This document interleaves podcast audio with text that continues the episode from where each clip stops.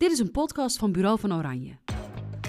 In de podcast Sprekersgilde gaat Maurits Ouweneel in gesprek met de beste sprekers en dagvoorzitters van Nederland.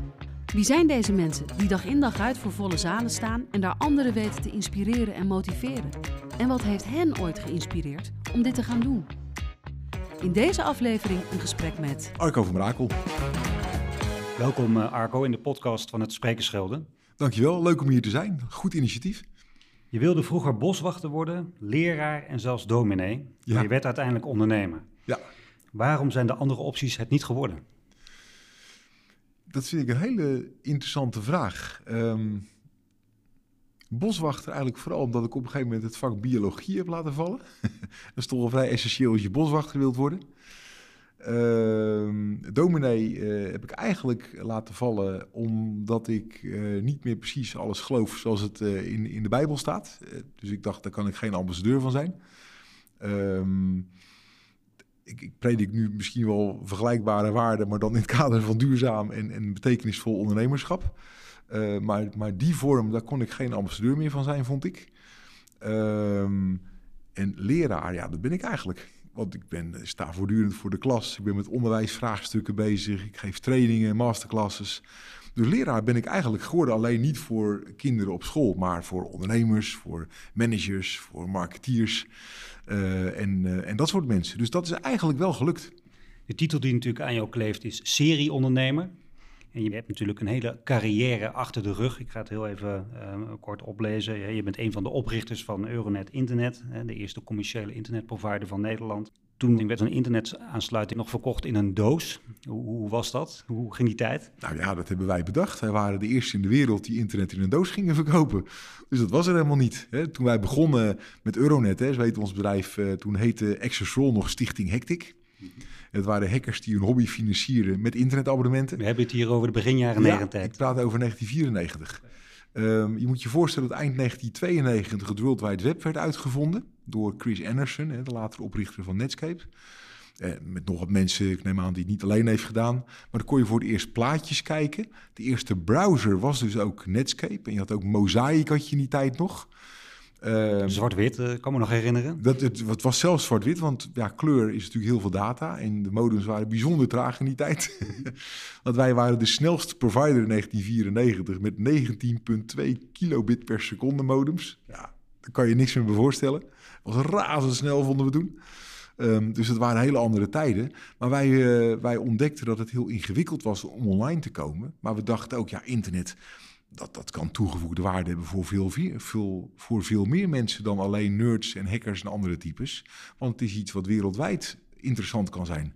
Dus dachten hoe kunnen we het nou bereikbaar maken? Nou, door het in elk geval makkelijk verkoopbaar te maken. Door een goede helpdesk. Door te zorgen dat mensen binnen een half uur nadat ze het konden kopen online konden. Dus dat een faxformulier in, dat je dan bij Dixons kon je het al faxen als je dan een pakket had gekocht. En zo hebben we dat eigenlijk gedaan. En dat was een gouden greep. Wat overigens veel spannender was, is dat we in die tijd um, uh, niet alleen de eerste waren die internet in een doos verkochten, maar veel spannender was dat wij ook als eerste met een vaste prijs per maand gingen werken. Want daarvoor moest je bij Hectic en bij NLNet en dat soort bedrijven, moest je um, ja, gewoon, gewoon kosten op je factuur zien te ontcijferen die je gewoon niet begreep. Want variabel. Was, ja, nou niet alleen variabel. Het was uh, per uur dat je erop zat. Het was per MB en het was voor een bedrag voor de bandbreedte die je gebruikte. Dus dat is voor een nerd wel te begrijpen en voor een IT'er, maar voor een consument niet. Dus we hebben gewoon eigenlijk een hele globale berekening gemaakt van wat we voor prijs zouden kunnen vragen en wat onze kosten zouden kunnen zijn. En hebben we gezegd, nou 45 gulden per maand, dat gaan we het op, uh, op doen. Maar we hadden geen idee hoe het uit zou pakken. En het is heel goed uitgepakt. Hoe belangrijk is dit bedrijf geweest voor de rest van jouw carrière? Totaal. Het is uh, totaal maatgevend geweest voor bijna alles wat ik nu doe, wat ik geleerd heb. Um, ik, ik, ben heel erg gefascineerd door uh, de kracht van mensen en, en als mensen als onderdeel van innovatieprocessen. Um, ik ben heel erg gefascineerd over hoe kun je nou uh, je team succesvol maken. En ja, aan al die dingen heb ik in zo'n recordtijd moeten leren, omdat we zo hard groeiden. Uh, dus ja, exponentieel groeien, dat, dat kan niet als je iedereen wilt controleren en als je overal bovenop wilt zitten. Ik was trainee geweest bij KPN. En daar had ik een directeur die nogal fan was van, van Ronald Reagan kennelijk. Die zei, ja Arco, zei Jan, vertrouwen is goed, maar controle is beter. dat, dat zei Ronald Reagan, maar niets is minder waar. Want je kunt prima in controle zijn zonder mensen te controleren. En dan maak je veel meer snelheid. Nou, daar kwamen wij dus op een hele harde manier achter. Want wij, werkten zo hard omdat we bij elk besluit betrokken wilden zijn in het begin. Dat hele bedrijf op ons te wachten, terwijl we toch al 100 uur per week werkten. Ja, dan ga je kapot. Dus wij moesten wel loslaten. En ja, dan moet je dus ook anders met fouten omgaan. Want dan moet je ook niet zeuren als mensen een keer een foutje maakten. Dat deden we ook niet, dan gingen we ze helpen. En zo hebben we eigenlijk dat bedrijf uh, laten groeien, echt letterlijk door los te laten. Nou, en dat is voor mij gewoon maatgevend geworden voor de rest van mijn leven. Je hebt daarna verkocht. Je hebt daarna nog heel veel andere bedrijven uh, opgericht. Uh, ook weer verkocht. pieken en dalen. ja, wel meer dalen dan pieken, moet okay. ik eerlijk zeggen. Oké, ja. ja. Je hebt ook bijvoorbeeld gewerkt bij, bij de Baak. als we nou eens eventjes een optelsom maken van al die ervaringen die jij hebt opgedaan. Op welke ervaring, bij welk bedrijf ben je eigenlijk het meest trots? Euronet ben ik absoluut meest trots op, met, met afstand. Dat was zo'n zo'n jongensdroom die we daar per ongeluk gerealiseerd hebben... door, door heel intuïtief de goede dingen te doen. En dan moet ik ook eerlijk zeggen, als we dan een keer niet de goede dingen deden... hadden we de mazzel dat het toch goed uitpakte. Omdat het gewoon zo hard groeide. En we hadden zo'n mooi team om ons heen. Ja, dat, het kon op de een of andere manier niet echt stuk. En dat, dat is wel heel bijzonder hoor. Um, ja, daar ben ik gewoon het verreweg het meest trots op, qua bedrijven. Ja. Als jij nu uh, bij de kapper zit of op een feestje komt waar iemand jou niet kent, wat vertel je dan? Nou, dan vertel ik wat ik nu doe. En ik vind het heel leuk. Uh, ik, ik, probeer altijd heel erg in het nu uh, de, de, dingen goed te doen. En ik ben momenteel ben ik directeur van de economische boord hier in deze regio waar wij allebei wonen. In de regio Apeldoorn, Deventer, Zutphen, de stedendriehoek. In Zuid-Holland zou dat een dorpendriehoek zijn, dat, dat geef ik toe. Maar het is hier een stedendriehoek. En um, hier ben ik dus maatschappelijke vraagstukken aan het oplossen met ondernemende principes. Um, en dat vind ik superleuk om te doen. Dus dat vertel ik nu eigenlijk vooral. Maar ja, ik vertel er ook altijd wel bij waar ik dan die dingen geleerd heb. En ja, eh, een van de dingen waar ik ook heel trots op ben, is inderdaad dat ik CEO van de Baak ben geweest. En dat, dat was best wel een moeilijke organisatie om directeur van te worden. Ik was een 44-jarige ondernemer en ik werd leider van een bedrijf waar bijna iedereen verstand heeft van leiderschap. Nou, ik, uh, ik kan je vertellen dat dat echt spannend was. Ik heb me zelden zo onzeker gevoeld als in het begin van die rol. En hoe, kun je daar iets een voorbeeld van geven? Waar je precies onzeker van was? Nou, ik zal een heel mooi voorbeeld geven. Uh, je weet, ik, ik, ik, hou van ondernemers en ik ben ook fan van Richard Branson. En er gaan hele mooie foto's rond van Richard Branson die aan het kitesurfen is, soms met fotomodellen op zijn rug. Ik vond het een hele mooie foto om te laten zien. Uh, omdat dat voor mij symboliseert wat de vrijheid van een genietende ondernemer is. Um, en ik liet dat bij de Baak ook zien op een belangrijke bijeenkomst. Nou, iedereen over me en ik was een seksist. Nou, kan je zeggen, ik ben beslist geen seksist. Dat ben ik gewoon echt niet. Maar dat vonden zij wel. Ze kenden me nog niet. En ik liet die foto zien van een ondernemer die heel rijk was. Dat was een vooroordeel tegen. Um, als je mij googelt, nu niet meer, maar toen vond je ook internetmiljonair en dat soort woorden terug. Um, ik moest ook wel niet deugen. Dat gevoel gaven ze mij. Dus ik heb enorm mijn best moeten doen om, om het vertrouwen te winnen en um, om een authentieke zelf te kunnen laten zien. Um, en dat was ook het enige antwoord. Proberen dicht bij jezelf te blijven, ook in zo'n situatie. Want dat is leiderschap. Uh, je verhaal zijn in plaats van een verhaal vertellen. En ik heb daar geleerd dat je soms ook de tijd moet nemen uh, voordat iedereen uh, jou, jou, alle kanten van jou heeft gezien. Uh, ze moeten een keer boos hebben gezien, een keer teleurgesteld, een keer verdrietig, een keer enthousiast, een keer uh, in een moeilijke situatie je heel diep moet nadenken. En dat duurt twee jaar voordat die mensen al die kanten van jou hebben gezien. En dan pas heb je vertrouwen. En het bedrijf was in de problemen gekomen. Het was onveilig. En mensen waren ook bozig op het bestuur. Dat er ook wat fouten waren gemaakt in de periode ervoor. En mijn uh, toenmalige raad van toezichtvoorzitter, Inge Brakman, hele wijze vrouw, zei tegen mij toen ik begon: Arco, je gaat heel veel weerstand ontmoeten. Je gaat zelfs mensen ontmoeten die boos zullen zijn op jou. Onthoud één ding: het is niet tegen jou, maar tegen de situatie. En dat heb ik als een mantra meegenomen. Dus ik ben heel erg bewust bezig geweest, zelfs als ik pontificaal werd aangevallen, om niet boos te worden, maar om naar de inhoud te blijven kijken.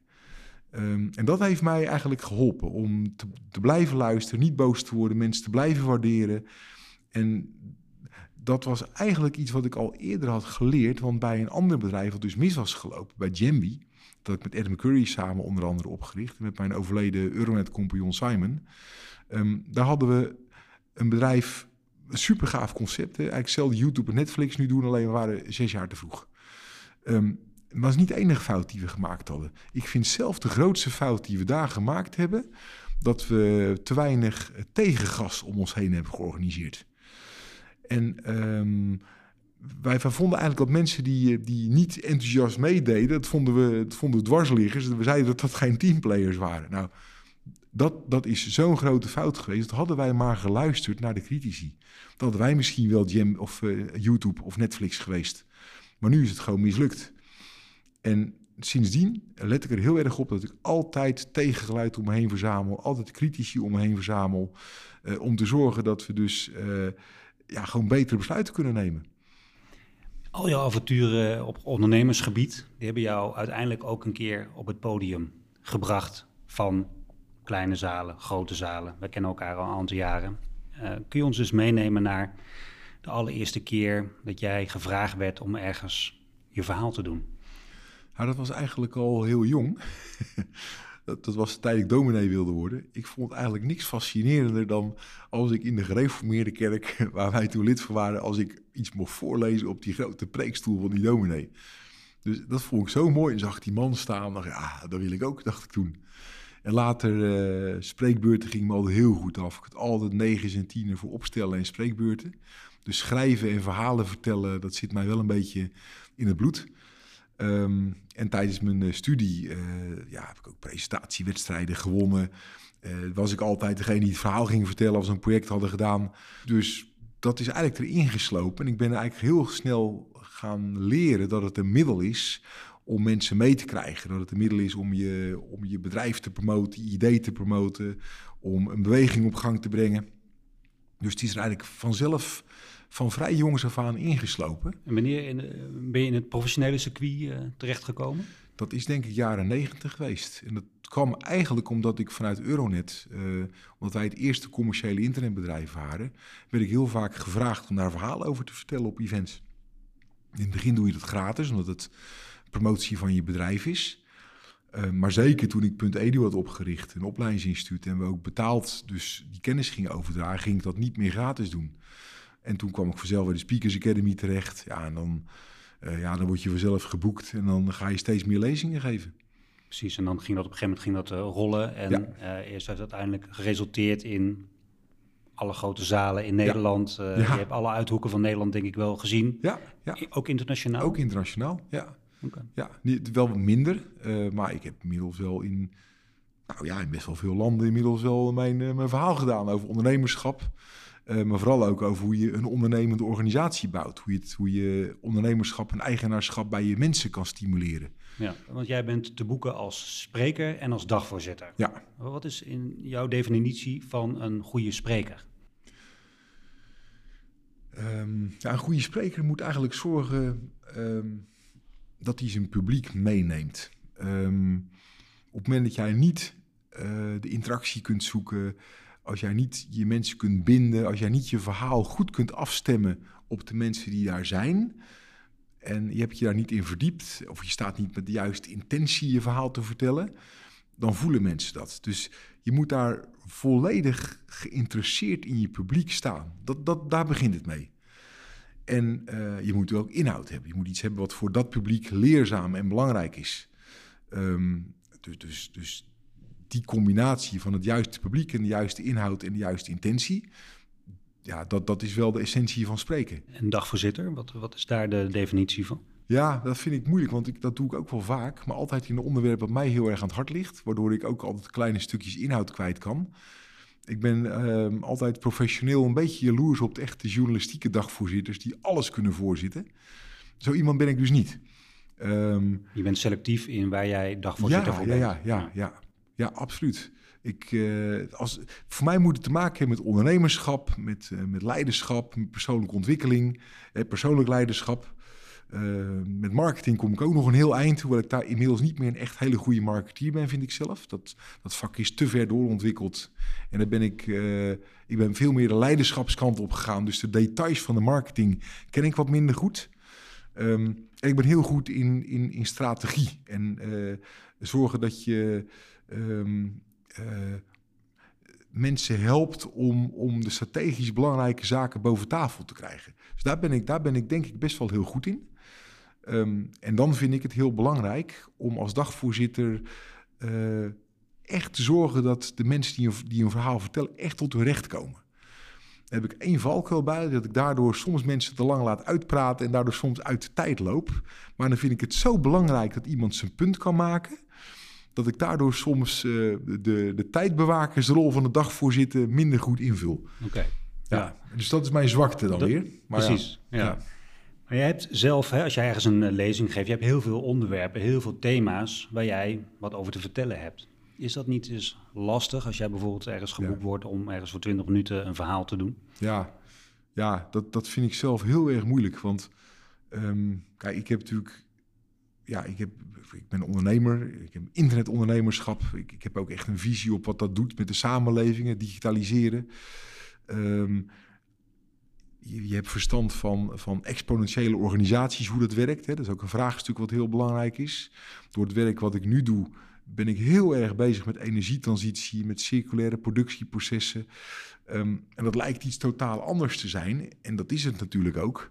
Alleen wat mij opvalt, is dat de leiderschapstijl om dit soort innovaties voor elkaar te krijgen, is altijd dezelfde.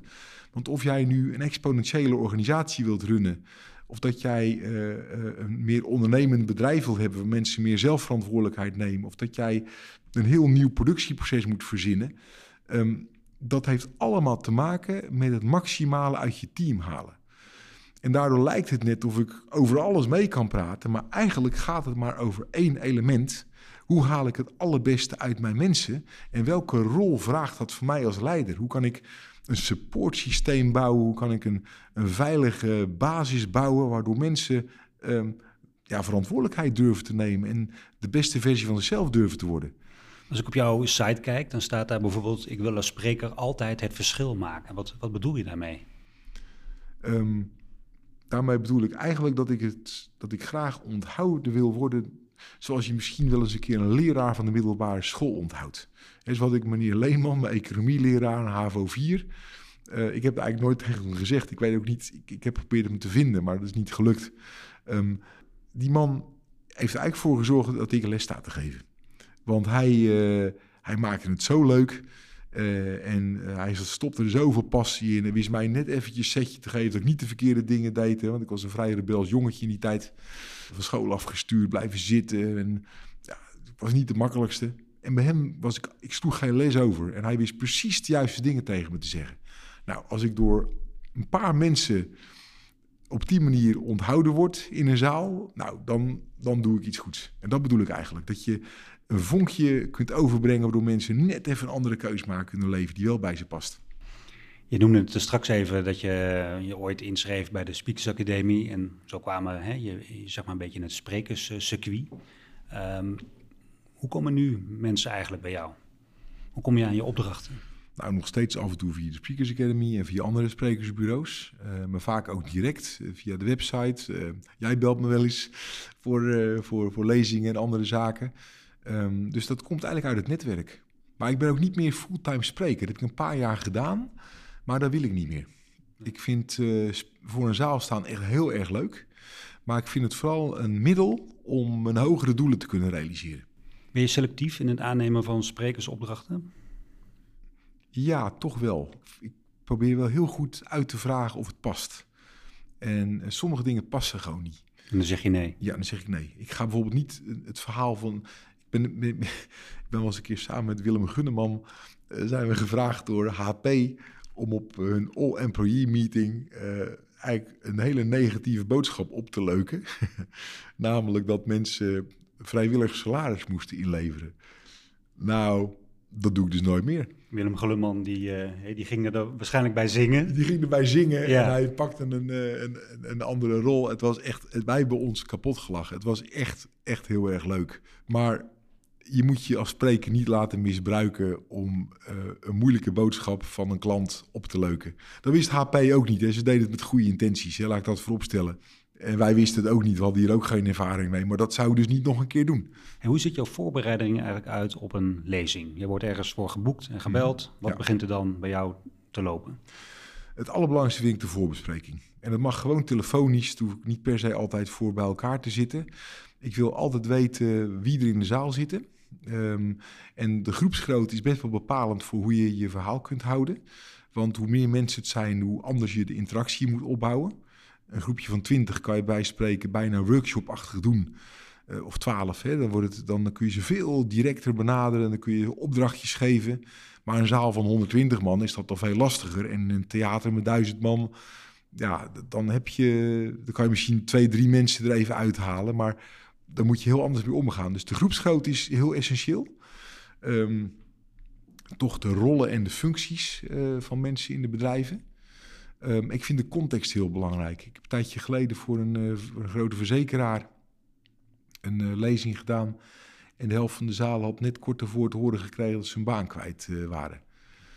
En ze wisten niet welke helft de baan kwijt was. Ja, dan is de context dus zo dat jouw verhaal compleet niet landt wat je ook doet.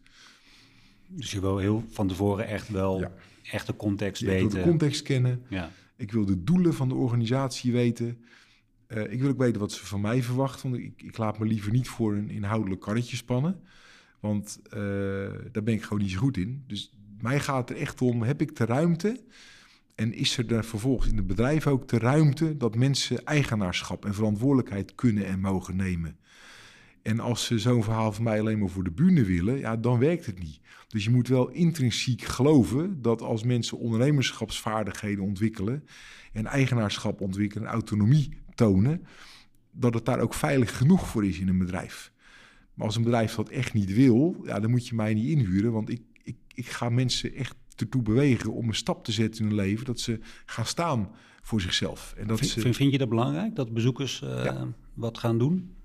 Met jouw boodschap? Ja, ik vind het niet zo leuk als er niks mee gedaan wordt. Nee. nee. Dus uh, zeg maar even alleen inspiratie geven, uh, kort gezegd, dat is niet jouw ding. Er moet ook een actie daarna ja, plaatsvinden. Ja, ik vind het wel prettig als mensen, als, als het echt een doelbinding heeft. Ja. ja. Anders ben je doelloos bezig. Ja. Ik ben geen entertainer. Dat, uh, dat is niet mijn vak. Je moet eens iemand anders bellen. Ja. Ja. ja. ja. Hoe ga je om met feedback? Je, hebt, uh, je bent geboekt door een opdrachtgever. Ja. Uh, je hebt je lezing gegeven. een paar dagen later spreekt hij of zij uh, nog even jou. En die zegt, joh, we hadden wel een paar dingetjes. Ja. Ehm, dit ging heel goed, maar er zit eigenlijk nog één dingetje tussen. Ja. Nou, daar kan ik heel erg verdrietig voor worden als dat niet goed is. dat had ik al gedacht. Ja, ja, ja, je wil namelijk het goed doen. Ik had toevallig laatst wat voor een grote verzekeraar. Ehm, daar zat een heel divers publiek in de zaal. En ik had een enorme variatie in de evaluaties. Dus ik zat, het was een groep van, ik geloof, iets van 24 mensen. Er zaten tienen tussen en vieren. Nou, dan, dat kan bijna niet. Dus dat, dat klopt ook iets niet in de briefing. Ik heb kennelijk voor een aantal mensen de plank misgeslagen. Was dat dezelfde verzekeraar? Uh, nee, een andere. Een andere zaal. Ja, ja, de verzekeraars boeken mij vaak. Ja, ja precies. Oké, okay, ja. helder. Ja, dus uh, dat vond ik gewoon niet leuk. Want er was dus best wel een groepje, vooral jonge talenten... die dus echt gewoon helemaal niks met mijn verhaal konden dat is op zich vreemd, want in principe spreken normaal gesproken jonge mensen best wel goed aan. Dus nou, toen heb ik ze gebeld en uh, ja, ik vond het gewoon waardeloos. Heb ik gezegd, joh, laten we nog een online sessie erachteraan doen. Met specifiek de vragen van deze jonge mensen, dat we die, dat we die kunnen behandelen. En daar, daar stuur ik dan geen rekening voor, want ik wil gewoon dat het goed is. Kan je, kan je daar wakker van liggen? Ja. Nou, wakker van liggen is een groot woord, maar ik kom er wel wat minder snel in slaap. Ja, oké. ja. Dus je bent gevoelig voor uh, zowel positieve kritiek als zeg maar even aandachtspunten of uh, verbeterpunten. Sterker nog, uh, ik had laatst een, heb je ook gelezen, een blog wat redelijk door het dak ging. Echt met tienduizenden mensen die het gezien hebben. En er zat één droeftoeter in het gezelschap online, die dus ook, die werd uiteindelijk, was heel aanvallend, wat ik niet helemaal begreep. Maar die krijgt van mij wel meer aandacht. Uh, omdat ik het heel vervelend vind als mensen negatief zijn over, over, over, over mijn werk. Ehm, niet dat, dat ze niet negatief mogen zijn, maar ik, ik wil dan, hè, er komt de preacher in mij boven. Ik denk, ja, hallo, ik iets over te brengen. En dan- dan wil ik eigenlijk dat ze de intentie erachter zien, dat met name. En dan mogen mensen best kritisch zijn of niet met me eens zijn, vind ik eigenlijk prima, graag zelfs. Maar op het moment dat, dat er een oordeel op zit wat niet klopt, dan heb ik toch iets niet goed gedaan. Nu heb ik natuurlijk vanuit mijn werk heel veel sprekers al gesproken en heel veel ervaringen met sprekers. En heel vaak komen we eigenlijk op dit punt uit eh, dat je kunt duizend, eh, bij wijze van spreken, hè, duizend eh, enquêtes hebben en er zit één negatieve tussen. Ja. Daar gaat alle aandacht eigenlijk dat is naartoe. verschrikkelijk stom. En waarom is dat? Ik weet niet, Toon Hermans schijnt het ook te hebben gehad. Hè? Heel de zaal enthousiast, behalve die mevrouw op de derde rij in de zaal. En daar lag hij wakker van. Ik weet het niet. Ik, ik denk zelf dat het... eh, ik, nou, ik weet eigenlijk wel hoe het komt. Ehm, en dat is wel een verleden wat ik heb. Eh, ehm, ik, ik ben vroeger eh, een tijdje behoorlijk gepest op, in de zesde klas lagere school. En dat ging heel ver. Ehm, ik, ik, heb het eigenlijk, ik ben pas sinds een, een jaartje dat ook af en toe op lezingen en zo aan het vertellen. Want ik heb het altijd een beetje weggestopt. Maar dat heeft mij wel gedefinieerd. Ehm, het ging zelfs zover dat ik met mijn hond eh, liep te wandelen. Ik had een hond thuis, een kleine terrier hadden we. En op een gegeven moment stuurden ze een, een hele grote hond, zo'n kruisje tussen een Rottweiler en een Labrador, een heel vals beest, op, eh, op, op me af. Mijn hond, ik had hem aan de lijn, ze kon niet wegrennen, anders had hij zich kunnen verdedigen. Maar aan de lijn, ze ging meteen op zijn rug liggen. En die hond, en normaal stopt een hond dan, want een hondje wat op zijn rug ligt, dat, ja, dat is... Maar deze hond niet, die ging door en die beet vol in zijn buik. Ik dacht echt, mijn hondje weer doodgebeten. En eh, ik ben boven op die hond gedoken om hem eh, ja, net zo lang te slaan tot, tot hij losliet. Wat ook voor mij achteraf best gevaarlijk was, maar hij heeft mij niet gebeten. En die jongens, al de andere jongens stonden eromheen te lachen. En stonden gewoon te lachen. We hebben twee weken gedacht dat onze hond doodging. Nou, je weet, een hond is een huisvriend. Weet je wel, daar ben je aan gehecht. Dat is onderdeel van het gezin. Ja, dat, dat was best wel, best, wel, eh, best wel erg. En er werd gewoon uitgelachen. En na de hand eh, werd ook ah, nee, als je nou je bek niet houdt... dan stuur ik de hond weer op je hond af, weet je. Dus er werd er nog heel lang op teruggekomen ook. En weet ik, ah, zo ver ging het pesten... dat Ja. ze gewoon je hond laten doodbijten... en erbij staan te lachen. Dat vind ik vrij extreem. Ja. En dat, dat is wel de reden, denk ik... ehm, dat ik altijd toch bang ben geweest... om er weer niet bij te horen. En dan heb je, als je dan maar eentje in de zaal hebt... die, die, die je niet leuk vindt dan doet dat iets met je. Want je wilt eigenlijk graag het voor iedereen goed doen. Ja. ja, dat kan ik me voorstellen. Ja, en dat komt wel echt daar vandaan. Ik heb eigenlijk een kleine verrassing voor jou. Want Oh. een van jouw betere vrienden die, eh, heeft een vraag aan jou. En die ga ik eh, nu laten horen. En die Ja. vraag komt van Marco Hogeland. Oh jee. Hey Arco, Marco hier. Ik heb eigenlijk wel eens een vraag aan jou, want jij bent zo ongelooflijk enthousiast en altijd zo positief. Ziet dat jou nou niet af en toe eens flink in de weg als je op het podium staat en heel gefocust je verhaal moet vertellen? Ja, dat is een goede vraag. Ehm, nou, ik ben inderdaad, dat, ook dit is terug te voeren op het pesten. Dus die vraag komt eigenlijk wel op een mooi moment. Want ehm, ik heb namelijk, doordat ik gepest ben, ook geleerd wat het doet als mensen negatief naar je kijken. En ik ben er later achter gekomen dat de pesters allemaal zelf ook een probleem hadden thuis. Eh, de een had een alcoholistische vader, de ander werd geslagen en zijn vader de baan kwijt. En er is altijd iets aan de hand met de pester zelf. Ehm, dus ik ben hierdoor, maar ook door mijn ervaringen met Euronet en andere dingen, ervan overtuigd geraakt dat het veel effectiever is om te kijken naar wat mensen wel kunnen dan wat mensen niet kunnen. Ook naar jezelf toe. Het is veel slimmer om je te focussen wat je wel kunt, wat je niet kunt. Dat leidt er soms wel toe dat ik vaak langer in mensen blijf geloven dan, eh, dan soms zakelijk verstandig is. Maar goed, weet je, gaat, als je op je bek gaat, dan ga ik liever op mijn bek dat ik mensen te veel vertrouw dan dat ik mensen te weinig vertrouw, als ik heel eerlijk ben. Maakt het leven gewoon leuker. Ehm, maar soms zit het ook wel in de weg. Want eh, zeker als je een lezing geeft voor een organisatie die wat klassieker in elkaar zit, waar een leiderschapsstijl is die niet zo waarderend is, ja, dan, dan hebben de mensen de neiging om je naïef te vinden, omdat je altijd zo positief bent. Maar ik weet inmiddels, eh, ook door het bedrijf wat ik met, met Ricardo Sender heb, wat natuurlijk helemaal over zelforganisatie gaat. Nou, zelforganisatie lukt niet als je niet een positief mensbeeld hebt als leider. Je kunt echt alleen maar je bedrijf zelfsturend inrichten als je daadwerkelijk gelooft Dat mensen die thuis grote besluiten kunnen nemen, het ook op hun werk kunnen. En dan bouw je dus een exponentiële organisatie. Want vanuit dat inzicht kun je dus beter loslaten. Dus ja, het zit me af en toe in de weg. Uh, vooral bij meer klassieke organisaties. Um, maar tegelijkertijd maak ik heel bewust de keus om wel altijd positief naar mensen te blijven kijken. Het kost minder energie. Uh, je gaat toch heus wel een keer op je bek. Ook positieve mensen maken fouten. Ook zelfsturende bedrijven gaat wel eens een keer wat mis. Maar het leven is leuker. Je bent gezonder. Uh, het is vriendelijker. Je maakt betere relaties. Ja, en er gaat af en toe weer wat mis. Maar ik laat me daar gewoon niet door afleiden. Hey Arco, ik wil je vijf korte vragen stellen die ik aan al mijn gasten stel. Even kort en krachtig antwoord. Hoeveel uur schat jij in dat al op een podium hebt gestaan? Ja, de afgelopen 30 jaar moet dat zo'n 7000 uur geweest zijn. Wat is volgens jou de mooiste zaal van Nederland? Ja, ik vind op dit moment de allermooiste zaal het nieuwe AFAS Theater in Leusden. Wat ze hebben neergezet. Dat is een droom die daar is gerealiseerd. Wat is het grootste publiek waarvoor jij hebt opgetreden? Dat is 1500 man. Welke spreker raad je meestal aan als jij zelf niet beschikbaar bent? Ja, het hangt een beetje van het onderwerp af. Uh, ik vind als mensen een stuk verandering willen doormaken en over zelf willen nadenken, dan vind ik Jan van Zetten met afstand de leukste spreker van Nederland.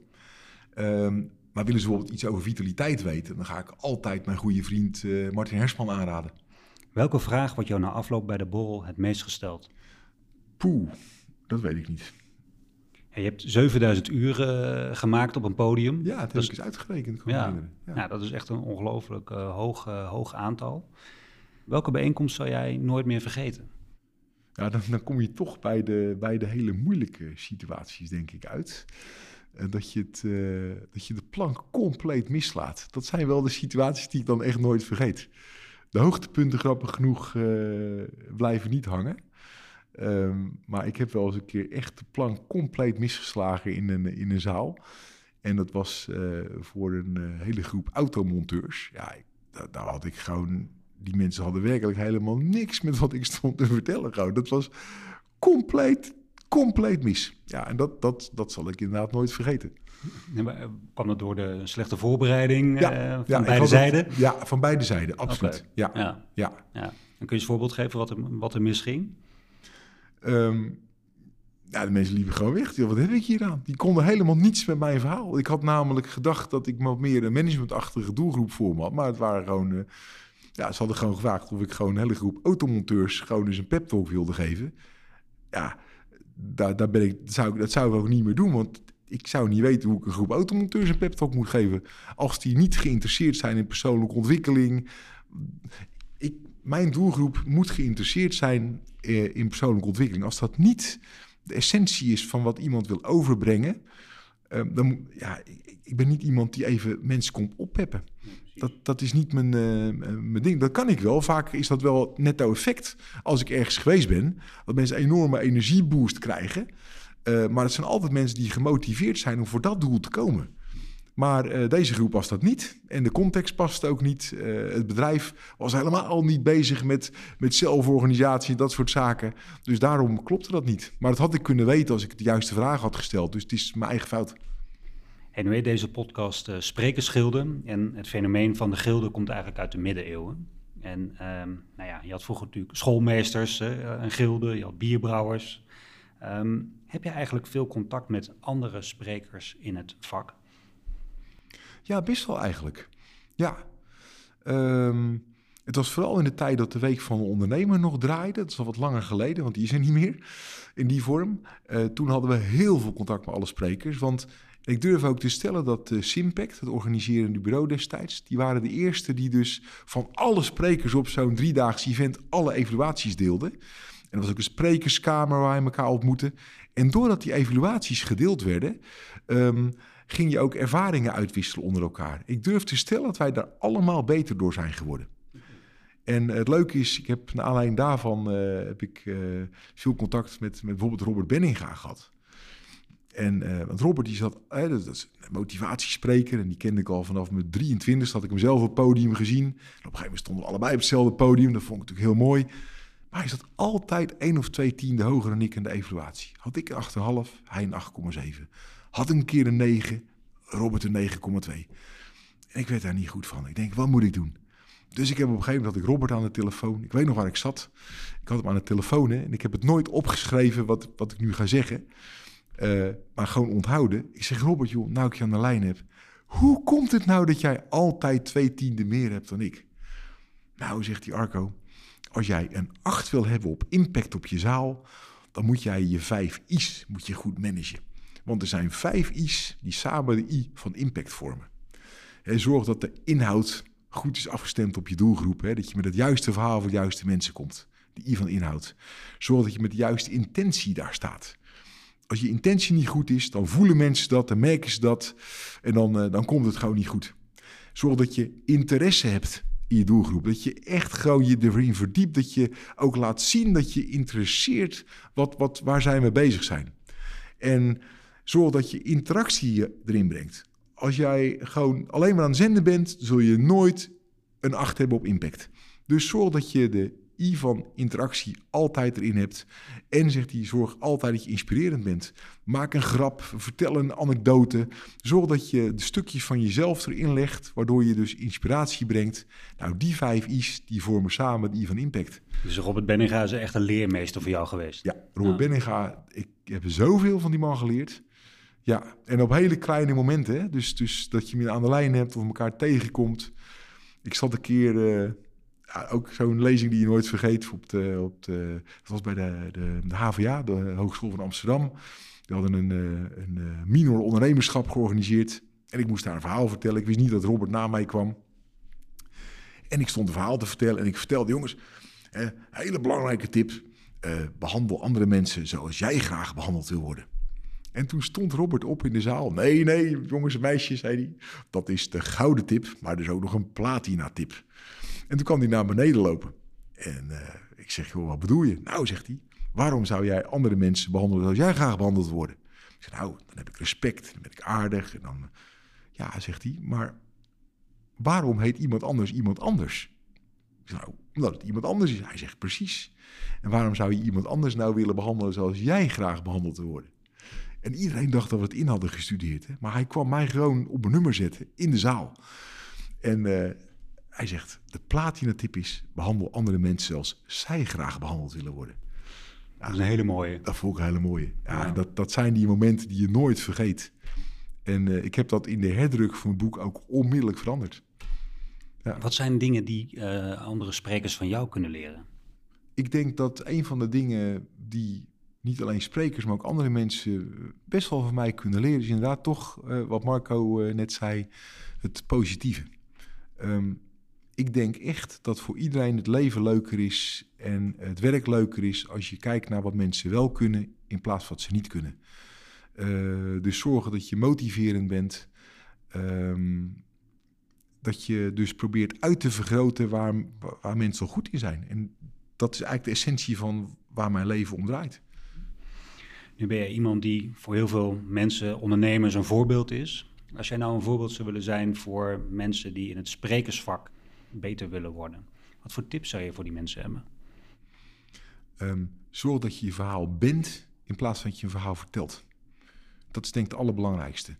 Um, want dat voelen mensen.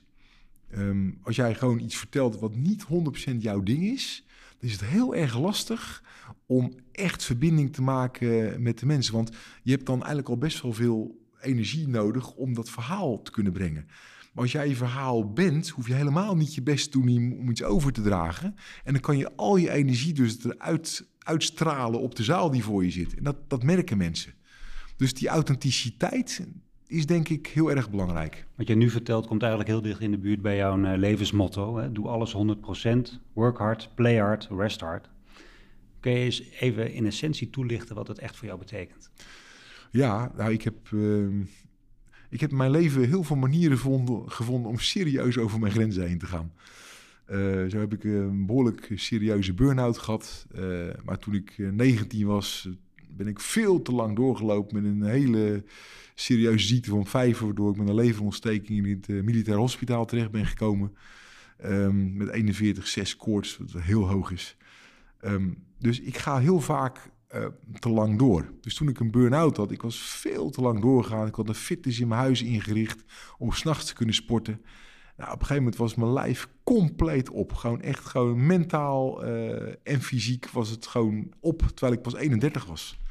En ik merkte het niet, want ik op mijn adrenaline leefde. Want dat was de tijd dat ik serieondernemer werd genoemd. Ik had net twee bedrijven verkocht, mijn derde bedrijf bezig en nog een bedrijf tegelijkertijd. En ja, ik sliep drie uur per nacht. Uh, het ging allemaal nergens over. Maar op de adrenaline kun je heel lang blijven leven.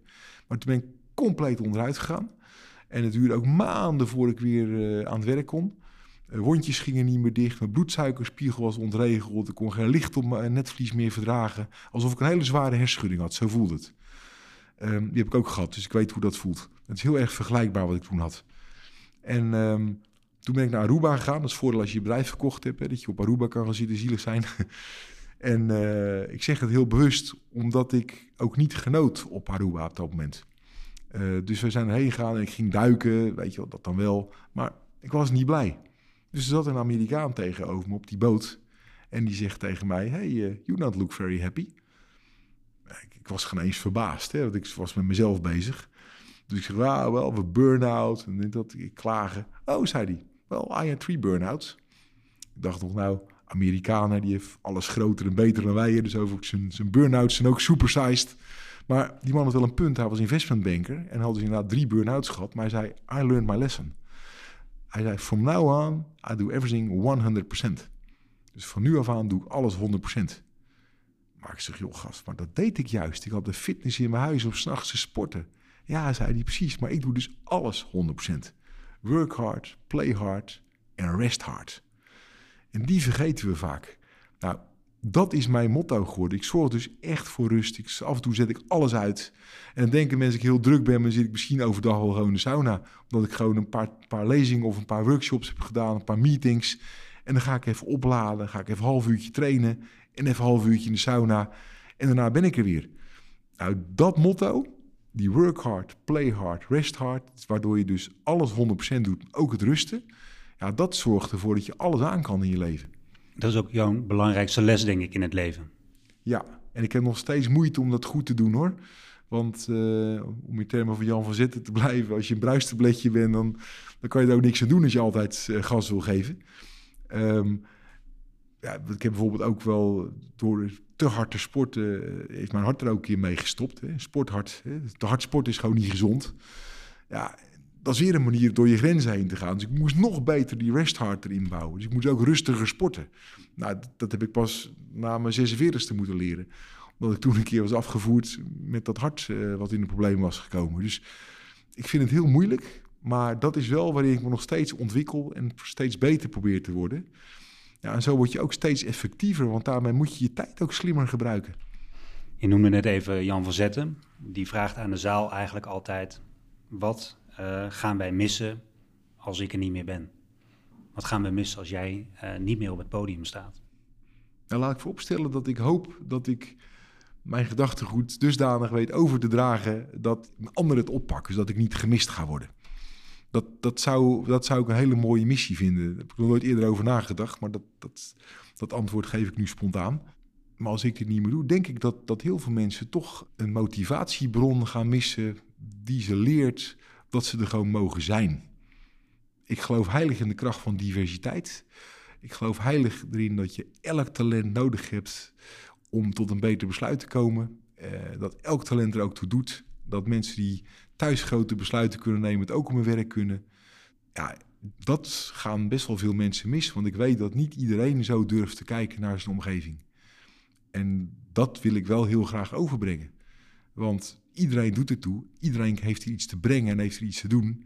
Als we met z'n allen die diversiteit durven te benutten, ja, dan kunnen we alle problemen op deze planeet oplossen. Want alle ideeën, alle uitvindingen, alle techniek, alles om de wereld duurzaam verder te brengen is er al. Maar onze oude leiderschapsstijlen en modellen zitten ons in de weg. En dat zou ik willen doorbreken. Dat lijkt me een hele mooie, mooie woorden om mee te eindigen. Dankjewel. Alsjeblieft. Dit was een podcast van Bureau van Oranje.